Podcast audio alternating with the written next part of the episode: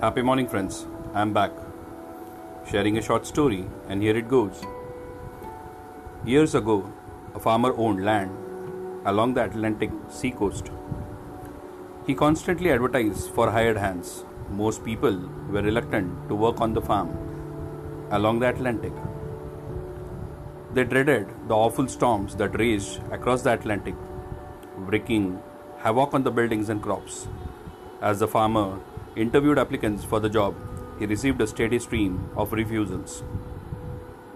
Finally, a short, thin man, well past middle aged, approached the farmer.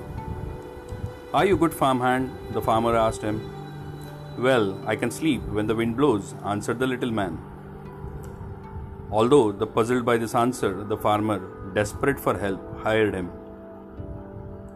The little man worked well around the farm, busy from dawn to dusk, and the farmer felt satisfied with the man's work. Then one night, the wind howled loudly from the offshore. Jumping out of the bed, the farmer grabbed a lantern, rushed the next door to the hired hand's sleeping quarters.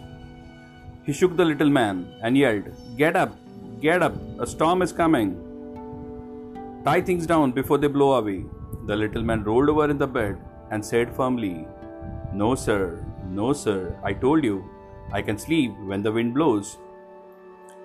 Enraged by the response, the farmer was tempted to fire him on the spot. Instead, he hurried outside to prepare for the storm. To his amazement, he discovered that all the haystacks had been covered with tarpaulins. The cows were in the barn, the chickens were in the coops, and the doors were barred. The shutters were tightly secured. Everything was tied down, nothing could blow away. The farmer then understood what his hired hand meant, so he returned to his bed and also slept while the wind blew. When you are prepared spiritually, mentally, physically, you have nothing to fear. Can you sleep when the wind blows through your life?